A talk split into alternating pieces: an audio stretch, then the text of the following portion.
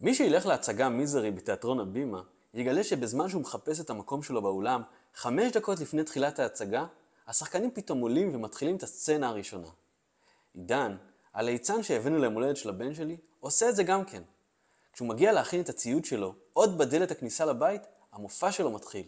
ההפתעה הגמורה. וגם רג'י, הבעלים של חנות לתיקון אופניים בניו יורק, עושה את זה. כשהוא מסיים לתקן את התקלה באופניים שלך, הוא מקדיש חמש דקות נוספות כדי לבצע משהו נוסף כמו לתקן את השרשרת או לחזק לך את הפעמון. הוא יודע שב-95% מהזמן הוא עושה עבודה כמו כל מתקן אופניים אחר, ושההבדל הוא בחמישה אחוז הנותרים. שם הוא מראה לך את מה שמיוחד בו, מגיש לך את האכפתיות שלו, את התכונה האנושית שהופכת אותו למישהו שלא תרצה לוותר עליו. מי שהולך לכנסים יודע שהקסם האמיתי לא קורה בהרצאה על הבמה, אלא בשיחה הקטנה שהמרצה עושה עם הצופים אחרי שהוא יורד מהבמה.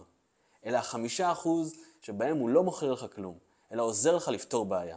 חמישה אחוז שמביאים יותר ערך מכל ה-95 אחוז שלפניהם.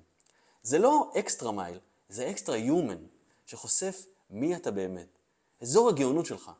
הסיבה שידברו עליך גם אחרי שההופעה שלך תסתיים.